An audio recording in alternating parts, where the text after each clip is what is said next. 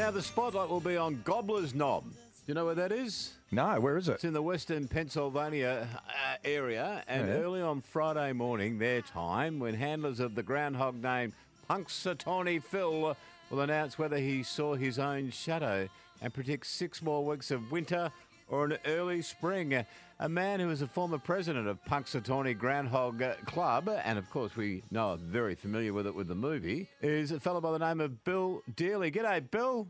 Good day. How are you today? Well, we're excited. Tell us a bit about the tradition. How did it all start, Groundhog Day? Well, Groundhog Day came from our German ancestors. Uh, came from we brought it with us as we came over uh, to to America, and it, there they had a hedgehog, which was very similar to our groundhog, and um, they basically just took the tradition and went from there. They said if Phil's seen a shadow, that means six more weeks of winter. If you did not see a shadow, that spring was around the corner. How many are in the club? There's 15 members of the inner circle. They're basically the board of directors of the uh, Groundhog Club. Right. And how many Phils have there been? There's only ever been one Phil. Wow. He's like Santa Claus and the Easter Bunny, uh, Donald Duck, whoever. There's only ever been one. does he normally predict spring's just around the corner, or does he normally predict another six weeks of a bleak winter? Traditionally, he's done winter. Uh, I think the numbers there are like uh, 120 to 20, you know, just 20 times not seeing a shadow.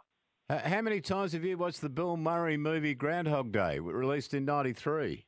I could have been in that movie. Uh, they shot it right outside of Woodstock, Illinois, right outside of Chicago, which is a movie town. Uh huh. No, they came in, they looked, seen what we did, tried to copy us, and did a pretty good job of of, of copying us.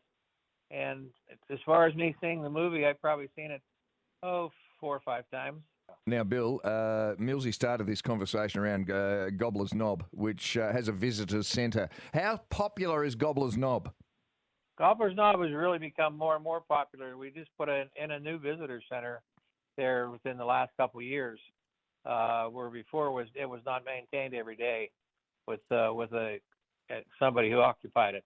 But Right. right now we're we're open every morning from ten in the morning till five in the evening, seven days a week. Ah, very good indeed. And finally, how does Phil communicate? Phil communicates in his own little ways, and the, the president has to be, has to have the cane in his hand to be able to communicate with him. And Right. to communicate, they do it by by winks, uh, little uh, grunts, uh, okay. little interpretations of their own. Enjoy the morning. Uh, let's hope that you uh, get an early spring, eh?